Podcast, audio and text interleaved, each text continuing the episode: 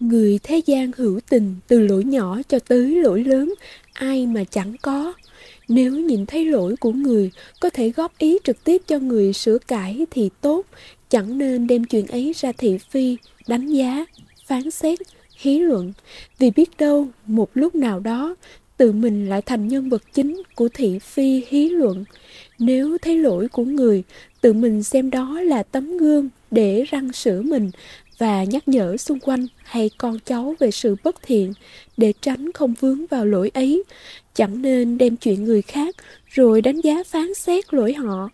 Giữa thế gian này, chúng ta chẳng ai trọn lành cả. Việc chúng ta có thể làm tốt nhất vẫn là với chính mình thì cần tự tỉnh, tự quán xét sửa mình mỗi ngày sao cho ngày càng hoàn thiện hơn, càng lành tính hơn vậy.